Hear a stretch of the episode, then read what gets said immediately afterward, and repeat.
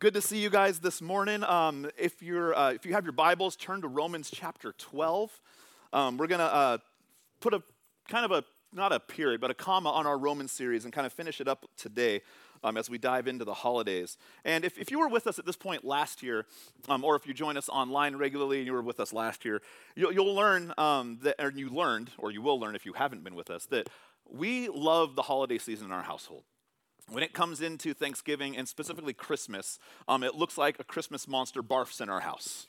Like we, we go crazy. At, at, our house in California, we had one Christmas tree. It was a pretty small area. And the, the house we have here is, is, a little bit bigger. And so I think now my wife has four trees that will be up in our house. And you know, that, that's just an example of the Christmas in, in our house. And just yesterday, she goes, It's getting cold. Mariah Carey is going to start hitting our, our car radios real soon, right? Christmas time is coming. But we love the holiday season. We, lo- we love the joy, we love the family, the community, just all the things that come with the holiday season. And um, as Ashley said, you know, it, this, this is no secret to people that, that know me from this time last year. Thanksgiving is my absolute favorite service of the year. I love this service more than our Christmas service, even more than our Easter service. Thanksgiving for me, it's just something that has always hit very, very special to my near and dear to my heart. Coming here and um, hearing people read letters that they wrote to God about what they're thankful for is really, really special. So I, I hope that you guys can join us. It's, it's a shorter service on Thanksgiving morning, just 9 to 9:45. And um, I, I, absolutely love it. I, I'm in tears every year when people are just expressing what God has done in their lives, and it's very, very special. But um, part something that comes with our Thanksgiving service is there's um, there's an offering that we received for the very first time last year in November, the Sunday after Thanksgiving, and this was our harvest offering. So uh, we had done this. It was the first time I believe we'd done it here. It was the first time since I've been here because last year was my first year. But we received this offering last year, and what the harvest offering is, the harvest offering was an offering we received where not one single penny of it stays in house. Every dime of it goes out to different missions projects. We've been able to bless missionaries with it. We've been able to do uh, bless schools. We've been able to help people that have, that have literally come knocking on our door and said, This is broken in my house and I don't know what I'm supposed to do. We've been able to provide them with assistance and help. So this money goes out as a part of our mission to reach the world for Jesus. And last year, I remember when, when we talked about the harvest offering, um, we, we talked about how this is a sacrificial gift. This is something where I said, what, what I don't want this offering to do, I don't want this offering to replace your regular tithe. I don't want this to be a replacement saying, well, I won't give to the church this time this month because I'll give to harvest instead. This is something that we go above and beyond for. This is something where we say, hey, this month I'm going to give up this. I'm going to say, I don't need to do that, and I'm going to give it to this because this gift is going to go out into the world to reach the kingdom of God, specifically to go out. Um, and, and I know that Ashley just said next week there a, a pastor's appreciation offering. It's really weird for me to talk about it, honestly. But but I would say this even a way that you can show me appreciation is by giving to the harvest offering. I, I know that last year, I believe we raised just over $20,000 in this one offering. And I was floored. When I got the phone call from our accountant who said, um, I, I, she said, Hey, do you want to know the total? I said, Yeah. And she said, Are you sitting down? I said, I am now. And she told me what the total was, and I'm glad she told me to sit down because I about hit the floor. And with that money, we've been able to help one of our missionaries who was in a, a serious, a serious car accident. We were able to help with his medical bills. Um, another missionary had two kids, has two kids, and they were hit with unexpected medical expenses. And then on top of that, their one source of transportation and in their mission field broke down, and they said, "We need X amount of dollars to fix our car, otherwise we have to stop." We were able to say, "Hey, we can cover your car." We can get things going. So they didn't miss a beat with their kids' medical expenses, with their vehicle. It was so cool to be able to say, hey, we as a church get to go out to the world and support people. And I know that not everybody can go on trips, not everybody can go to the world and do all these things that we support, but everybody can be a part of it. Everybody gets to be a part. And so the Sunday after Thanksgiving, we're going to have a time here in service where we'll receive our Thanksgiving and our harvest offering. And so I want you guys to do something as we get up into that uh, pray with me for the harvest offering. Pray, pray, ask God, what is something that, that we can all bring to the table and say, you know what, God, I'm going to put this aside. I'm going to give this to you, and I'm going to give it to your people and know that it's going to go do something bigger than I could do on my own. Um, we, we know that it's a sacrificial thing, like I said. In 2 Samuel 24 24, uh, David says this He says, I will not present burnt offerings to the Lord my God that have cost me nothing. So we see David saying, you know, I'm, I'm going to give something to God. It's going to cost me something. But that cost is nothing compared to what God gets to go do with it. And we all get to be a part of that today. So, how do people like us impact a needy world with, the, with this offering that we receive? There's a number of things that we get to do and ways that, that our lives affect this. I know that when we want to impact the world, we live a life based on God's word to hear God's plan for the world. We get to work our best to live an established life in God's will, focusing on His plan, purposes a bigger and above our own. Live a life filled with faith, praying and believing God to do that what He can do are things that we cannot do. And we get to live unselfishly committed to God's work, no matter the cost. Pray for those things. Pray to God, He hears you. Not all can go, but everyone can pray. If you hear God's voice talking to you in this time, give to it. Not all can go, but we can all give. And if you sense God's call, go. Go and do something. We'll be talking about our Mexico missions trip again starting up this next year. And if you feel God's sense to call, go on the trip. Be a part of what we get to do beyond our walls. It's going to be amazing. So I invite you now, pray for it. The Sunday after thanks, um, Thanksgiving, it's going to be an awesome time where we get to see what God gets to do with our resources. Amen? Let's pray as we get ready for this morning. God, thank you so much for today. I thank you that you are so much bigger than us, but I thank you that through us, we get to, through you, we get to do amazing things. So, God, as we as we dive into uh, the the end of Romans in this Thanksgiving season, God, I pray that we always remember to stay focused on you, focused on what what you give to us, and how we can sacrifice ourselves, more of us, for your glory. So, God, I ask that you use us in incredible ways, bigger than we could imagine, and that the world is impacted in amazing ways as well. We thank you. We love you. And everybody said. Amen.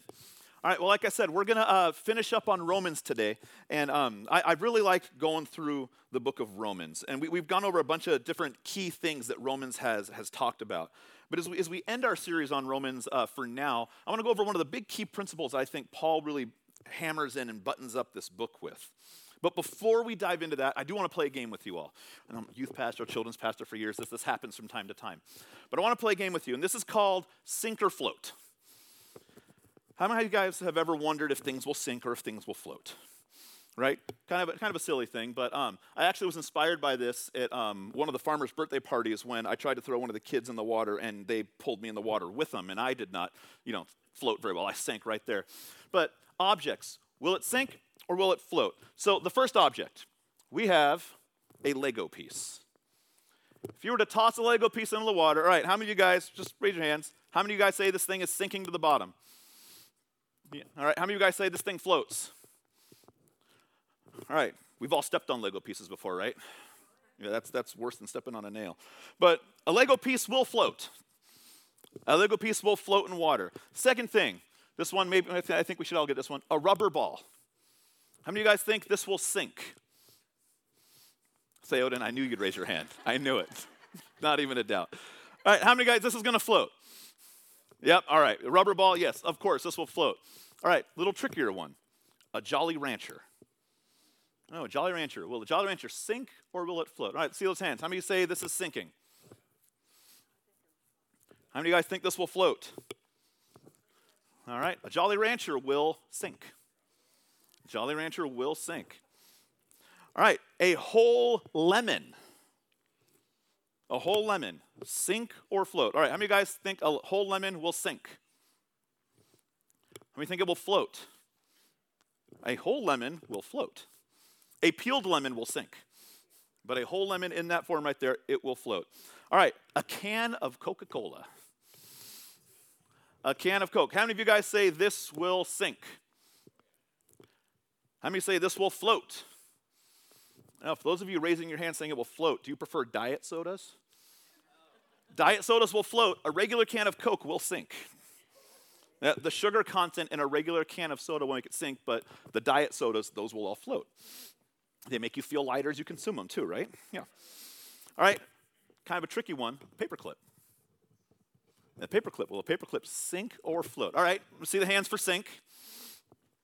See the hands for float. All right, this one's kind of a trick, honestly. A paperclip dropped in water will sink. If you so lightly lay that thing on its side on the top of the water, it will float. But the minute it's disturbed, it's going down. So, for, for example's sake, it sinks. And then the last one, a pencil. Will a pencil sink or, a, or will it float? How many guys think that will sink? How many say it will float? Oh, Theoden, you, gosh, you dude. a pencil will float. Now, um, what's funny is there's, there's a whole YouTube channel dedicated to will it sink or will it float? And there's actually, in a big enough body of water, I think up to a nine pound bowling ball will actually float. But then once you get to 10, that thing sinks. But, um, but it's kind of fun, and I know some of you, you can go home and experiment with, with kids or family, or what things can you get to float. And it's kind of fun seeing what will sink, what will float. But it's clear that something's going to do one of two things when you throw it into a body of water it will sink or it will float. Sometimes you'll get something that will stagger for a minute, like if you get a cup and you throw that in, like, oh, that thing's floating. But as soon as water goes into the opening of the cup, then that thing goes down and it's going to sink. It's going to do one of two things. Objects that even float by accident eventually can sink. Now, a lot of you raise your hands for something sinking. A lot of you, you know, for something's floating. Some of you were tricked. Theoden picked the wrong answer on purpose every time. But, um, but, but in typical fashion, this was not just a game. There's, there's, there's a point to this, sinking or floating, right? We've learned a lot in our Romans series this past couple months. We've, taught, we've asked ourselves a lot of questions about how do we apply this? What, what, is the, what are the messages Paul is really conveying through this book? And the things that we, we've touched on, we've talked about the problem of sin. We've talked about his rescue from sin. We've talked about the pursuit of righteousness. And then last week we talked about how God chooses us. He has chosen each and every one of us for an amazing purpose. Taking all this into our minds, these four big lessons so far, we have an option now when we take these and go out into the world and into the troubles that we face. The question for us today is when we go out, are we going to sink or are we going to float? What's going to happen when we get flooded with problems and flooded with trials? Are we going to be something that so lightly will stay atop unless, unless if nothing touches us, but then we go down? Or are we going to be able to be one of those things like, like a rubber ball where no matter what happens, you push that thing down, it just fires out of the water? Are we going to sink or are we going to float? And I think this is an important question because as we learn about sin and redemption and, and righteousness, we're often asking ourselves this question with God. We say, okay, God, now what? Now, what do I do? I, I, have learned these things. I'm, I'm reading, I'm applying, but when I go out and something happens, now what? How do I float in this situation and not sink when the world comes at me? Romans chapter 12, we're going to read what Paul says about this and something we can do in our lives to make sure we float through these issues. We float above these problems and don't let them consume us. Starting in verse 1, he says this Therefore, I urge you, brothers and sisters, in view of God's mercy, to offer yourself as a living sacrifice, holy and pleasing to God. This is your true and proper worship. Do not conform to the pattern of this world, but be transformed by the renewing of your mind. Then you will be able to test and approve what God's will is, his good, pleasing, and perfect will. For by the grace given me, I say to every one of you, do not think of yourself more highly than you ought, but rather think of yourself with sober judgment in accordance with the faith God has distributed to each of you. Now, one of, the first couple lines in this passage here is the big line, right? It says, Paul mentions this concept of a living sacrifice. Now, in the Old Testament, there, there's lots of sacrifices. There were sacrifices for different occasions. There were lots of different kinds of sacrifices, certain animals for certain things. There was a, a whole plethora of ways you could sacrifice. And then Paul ups the ante here post Jesus. He says, Now offer yourself as a living sacrifice. He changes it. He calls us to that. He says, You as believers, you are now to be a living sacrifice. And th- this type of, of sacrificial living is, is different because what it does is it, it uh, takes us from this place of saying this is all about me to a place now where you are crawling to the altar and not crawling away from the altar. You're humbly presenting yourself to God. You are this living sacrifice, which can be a confusing term, which we'll talk about today. Luke 9:23 says this, Whoever wants to be my disciple must deny themselves and take up their cross daily and follow me. Take up their cross daily and follow me. Now, this isn't always going to be comfortable. I can't imagine when Jesus was carrying his cross that that was a very comfortable thing to do. And although we may not be carrying a physical cross, taking up your cross, taking up your burdens, putting some things aside and following Jesus can be a painful thing. It can be an uncomfortable thing, something that leads us into potential suffering. But ultimately, this is what God desires. So, so how do we do this effectively? How do we recognize it? And then how do we put this into practice? And I believe uh, Paul lays out a guide for us in this passage, this, this passage in Romans here, on what we're supposed to do. the, the importance of saying no to the things of the world, the things that require us crawling to the altar instead of, of leaping out for ourselves, living sacrificially instead of saying yes to the world, saying yes to God. And ultimately, we get to understand what this means. And that's our first thing that I think Paul's telling us to do. Paul's telling us in this package we have to learn how to say no to the world. We have to learn how to say no to the world. Um, are there any yes people in here? Like when, when, when someone asks you something, you're a yes person. That, that, that's what you do, that, that's just who you are naturally. I, I'm a yes man. I don't like saying no. As a matter of fact, I have so many times quadruple booked myself because I don't say no. And, and I, I, I say yes, I, I want to say yes. I have a hard time saying no. It's really, really hard for me. But the first thing Paul is telling us, is, is inviting us to do, is sometimes we have to learn to say no. And I'm a firm believer that in everybody's life, everyone has a rhythm to their life. Everyone's got this, this routine, right? So some, for some people, you wake up, you drink your coffee, which is disgusting. I don't get it. But, uh, but you, you drink your coffee, hot chocolate for the win every, every time. But you drink your coffee, maybe you'll have your Bible study, and then you get on with your day. Or maybe you have a workout routine, like that's how you start your day. But people have a rhythm, right? Maybe your rhythm is the alarm goes off, I hit snooze. Alarm goes off, snooze, snooze, snooze, snooze. That's, that's your rhythm. It's muscle memory now, right? Just hitting that thing. And then you get up with your day when you realize I've got to be to work in 15 minutes, time to go.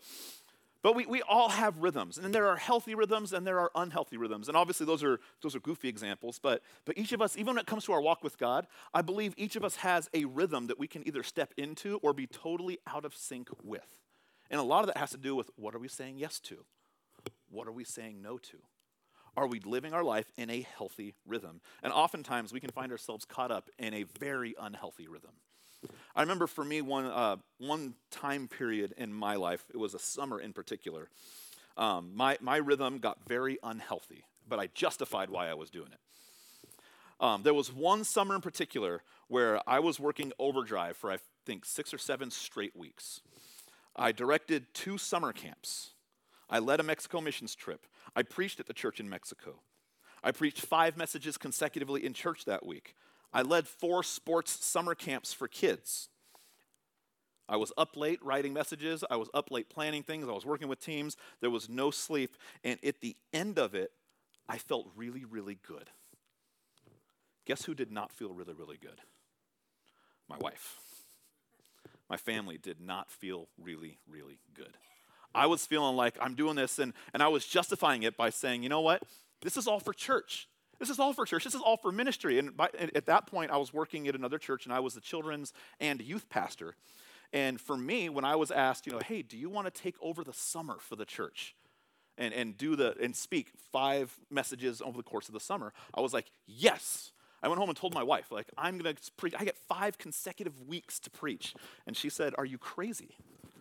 And I said, Why? She goes, You're directing youth camp, you're directing kids camp. You've got in the middle of those weeks, you've got four sports camps that you're doing for the kids in the community. You're leading the Mexico trip. You're preaching at the church while you're on the Mexico trip. And you just added speaking five times to your calendar. Your calendar was already insane. And I said, I've got this. It's ministry. This is my job. It's what I'm supposed to do. What I could have said when I was asked to do some of these things, I could have said no. And that would have made my wife much happier. No, I wouldn't have been able to do everything that I felt I was doing good. But at the same time, when I look back at that, as much as I was feeling like I was doing really, really good, that was not a rhythm that was sustainable for my life. It was not a healthy rhythm.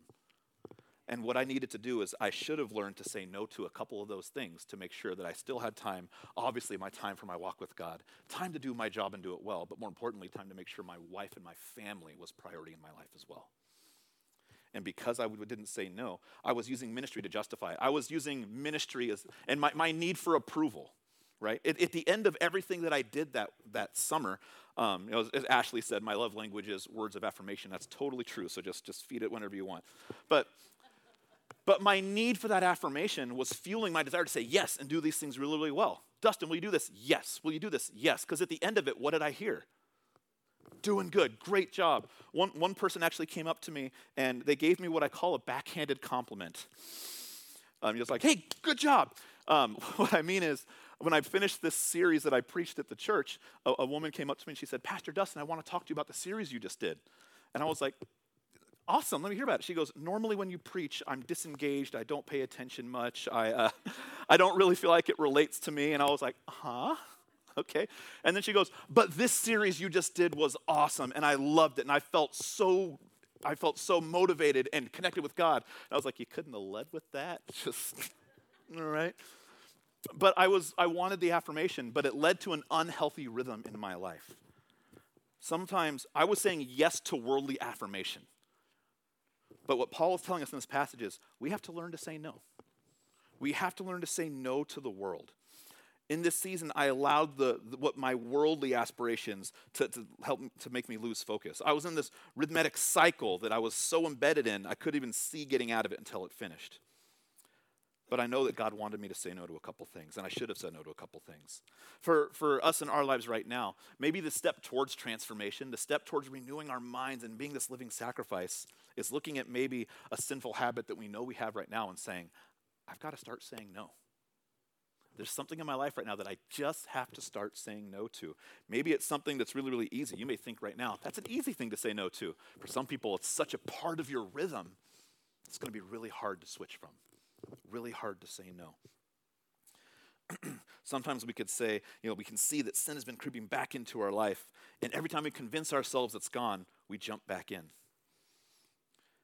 Sometimes we just got to look. I mean, I'll tell you right now, if there's something unhealthy in your life, there's a sin in your life, the answer is always no. The answer is always no. If you remember going back um, a few weeks ago when we talked about the big problem with sin, we talked about Genesis 4 7. And a refresher for it, it says this If you do what is right, will you not be accepted? But if you do, if you do not do what is right, sin is crouching at your door. It desires to have you, but you must rule over it. Sin wants you. Sin wants you, but we can say no. How many of us right now can say that? We have an unhealthy rhythm in our life. Because maybe as, as we're doing is what Paul has says, right? Paul said we're, we're beginning to behave in the customs of the world. When we have a rhythm in our life that will be in some form or fashion, it, it mirrors something in our life. So either we mirror the world and its values, or we mirror God and his values. We, we can't do both. We, have got to pick one that we say, I want this to be my influencer, and then that will help us learn what we say yes to, what we say no to. But if we're saying no, what do we replace it with? We don't just want to turn into the no person, right? It's like, you know, I was a yes person, now I tell no to everybody and everything.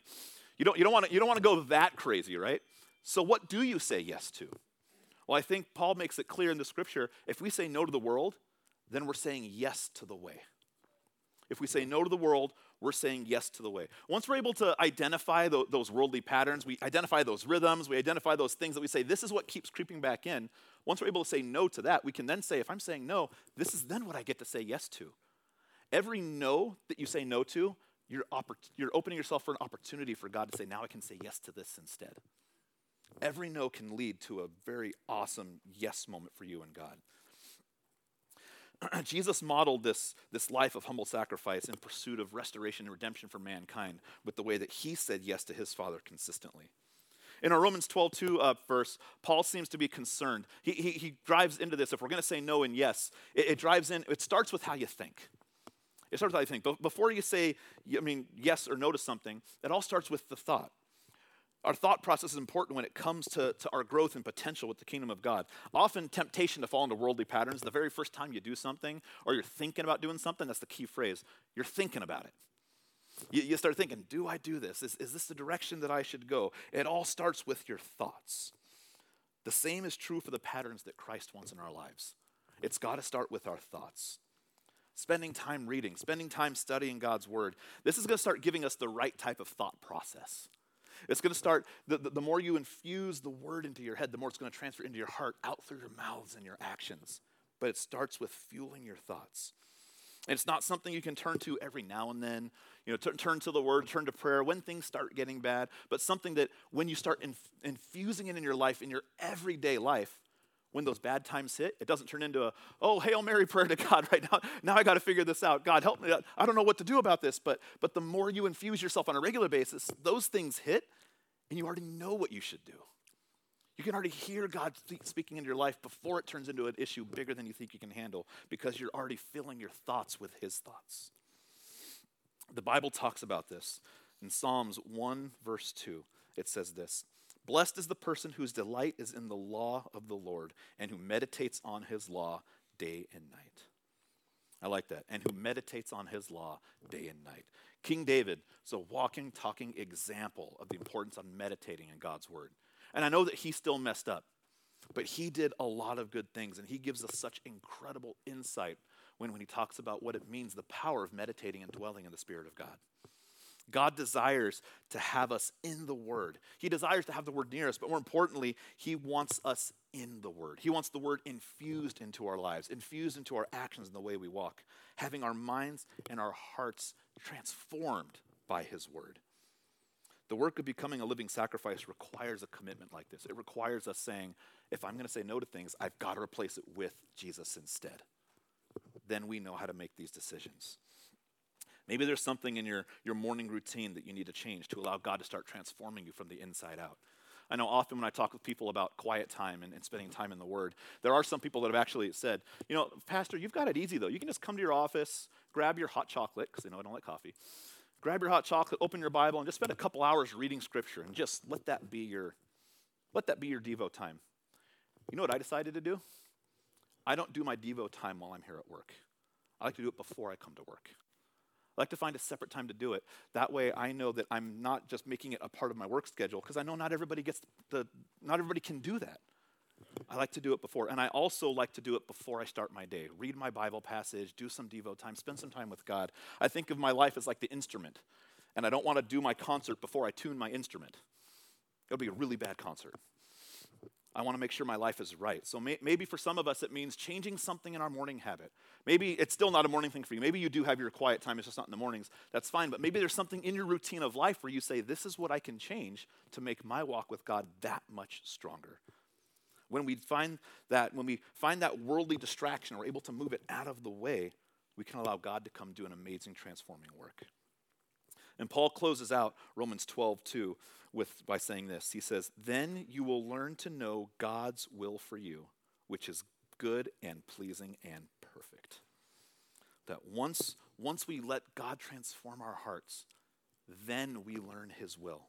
And it's good, pleasing, and perfect. Once we do that, we'll start to understand what our purpose is. We're able to have, we're able to discern our purpose. You know, even though Paul wrote this letter so many years ago, it's amazing that, that God knew what would be written then would still apply to today, right? He knew we would need these words. He knew what we would need to dwell on, what we, let, we need to let infuse into our hearts to get us through these hard times. There are so many people today, I believe, even in this room or online or just out anywhere, that are tirelessly searching for their purpose in life filling it with the world, saying yes to the world and saying, This is what I think my purpose needs to be. But the thing is, when we start trying to have the world, when we turn into those yes people that say yes to everything, yes to the world, yes to the world, we start filling our lives with things of the world, and we can soon, we can pretty quickly figure out that it's not doing it. That's just not filling us up the way that we need it. And you start saying yes to other things instead yes to other things instead. And I, I do love the stories that people tell me when they say, I was looking for it in a relationship but it wasn't there. I was looking for it in social media. I was looking for status of approval here and I couldn't get it. But I love the stories when people say, but once I realized how to say yes to God instead, that hole was filled. Nothing of the world could fill it. Only saying yes to God can.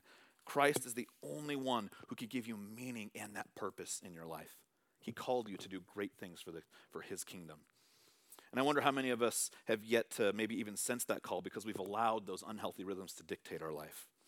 They've, we've allowed those things to keep us from fully saying, God, I am all in, because there's still something we're holding on to. You can't be all in here and still holding on over here, right? The phrase all in means you're all in. Maybe we haven't been able to sense God because we haven't been spending that quality time with Him, saying that He is in charge. The good news is this there is time right here, right now, to rewire your commitments. There is no time too late. There's no time like the present to say, I'm going to do it right now and be all in. The Bible is full of circumstances where people who were doing one thing in that moment decided, I'm going to follow God now. And God did amazing things in their hearts. There's no time too late to rewire your life for God. The story that comes to mind when I, when I read this is actually the thief hanging on the cross next to Jesus. Luke 23, starting in 39, he says this. It says this one of the criminals who hung there hurled insults at him. Aren't you the Messiah? Save yourself and us. But the other criminal rebuked him. Don't you fear God? He said, since you are under the same sentence. We are punished justly, for we are getting what our deeds deserve, but this man has done nothing wrong. Then he said, Jesus, remember me when you come into your kingdom. Jesus answered him, Truly, I tell you, today you will be with me in paradise.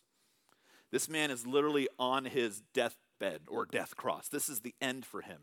And in that moment, he decides, I need a priority switch.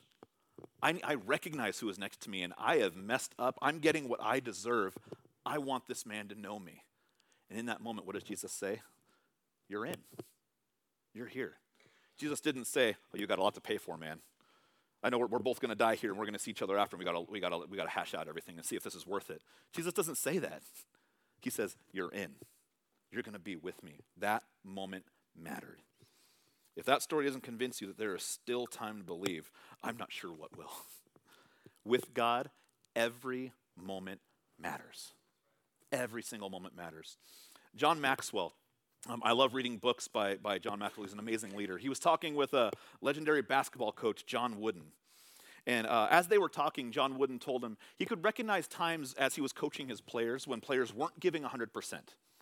And, and John, John Wooden, being um, uh, some college years, he said that there would be college athletes that would come to him, and college is hard. You know, there's, there's lots of distractions, lots of distractions in college. But during practice, he would have players come to him, and he would know that during practice, they're not giving 100%. There's something going on in their life, and they are only giving me 80 today. So he would go to these players, and he told the story of how he went to one player, and he said, Hey, sat down, put his arm around his player, said, What's going on, man? What's, what's happening today? And the player shared with him what's going on. And, he, the, and the player said, I'm sorry, I can't give you 100 today. There's just too much going on. But tomorrow I will give you 120%. I will make up for this 120%. I'm all in tomorrow. And John Wooden just kind of sat with him and said, You know, you can't do that, right? You can't give me 120% tomorrow. That's impossible. You can only give me 100. I know that I know what the phrase means, but you can only give me 100%. So if you give me 80% today and 100% tomorrow, you know what happened? We lost 20%. You don't get to make up for that. You, you we actually lost it. What you don't give me today, you've lost. But what you give up today, you've what you give me today, you've accomplished. so John said this. He said, "Never rely on tomorrow to bail you out, because it can't and it won't." Make every day your masterpiece. This is why every moment matters. Don't wait for tomorrow. Don't, don't say, well, you know what? I'm kind of in now, but, but I'll, I'll go in tomorrow. Every moment matters with God. He's saying, grab it now. Do it now. Don't wait till later. Don't wait till a right circumstance happens. He says, Let, say yes to me today. Say no to the world now. Say yes to me now. Don't wait. Don't put it off. It's too important. Don't say, you know what, tomorrow I'll, uh, tomorrow I'll decide to, to, to sign up to serve. T- tomorrow I'll decide that I'm going to give my sin up to God. I'll wait till tomorrow. I'm going to have one last hurrah, and then I'll give it up tomorrow. Don't wait till tomorrow. Don't wait till tomorrow. Don't say, tomorrow I'll dive into connecting someone with church. Don't say, tomorrow I'll start giving to church. Don't say, tomorrow I'll start reading and praying and I'll join a Bible study and a reading plan. Tomorrow I'll start my Devo time. Tomorrow I'll start taking my walk with Jesus more serious than I ever have in my life. God says, don't wait till tomorrow. Don't give me 120% tomorrow. Give me 100% now. And give that 100% every single day. What we don't start today, we've lost it. But what we do today, we accomplish. Today matters. Every single moment of your life, every decision we make, every step we take with God, every step matters. God can use every moment of our life to in and out of our lives to, to prove this point, right? But if you want to know Christ and you want to understand your call, we need to choose him now. Choose him now. And then, as Paul says, then you will learn to know God's will for you. And once you make that choice today, you know what you get to do tomorrow? Choose it again. And then the next day, choose it again. We get to take up our cross daily and follow God and see what his will is for us every day. Joel 2:12 says, "Even now declares the Lord, return to me with all your heart." Return to me with all your heart. I love that we can read stuff in the New Testament and keep going back in the Old Testament and seeing it echoed and repeated. And this can go all the way back to Genesis. Humankind messing up and then turning back to God. It happened with the very first two. They messed up and they had to turn back to God. People in Genesis messed up, they, and then they had to learn to forsake idols, turn away from sin, eliminate distractions, and simply return to a relationship with Him. And we have Jesus. Christ came to earth, tempted by the same worldly things that we are tempted with, but He didn't sin. Ultimately, He was nailed to that cross so we could be transformed into walking, talking reflections of Him. And today is a good day, as good as day as any to say, you know what? Today is day one. Today is day one where I'm saying no to these things, and I'm saying yes to God. So for us today, do these things. Identify areas of sin and distraction in your life. Identify those things. Figure out what, what are they? What are the things that are holding you back? What are the things that you keep turning to? Once you identify those things, pursue righteousness, pursue redemption, pursue reconciliation. God offers all those things free. He offers them. And then once you do that, offer yourself as that living sacrifice day in and day out. Choose to follow Him, choose to say no to the world. There is no one too far gone. There's no offering too small, no offering too large. Give Him a minute, give Him an hour, give Him your life, and He'll use it to the fullest extent of your glory. I'd like to invite the worship team up as I read this passage. Romans 16 25, Paul writes this as he concludes his letter. He says, Now to him who is able to establish you in accordance with my gospel, the message I proclaim about Jesus Christ, in keeping with the revelation of the mystery hidden for long ages past, but now revealed and made known through the prophetic writings by the command of the eternal God, so that all Gentiles might come to, ha- come to the obedience that comes from faith.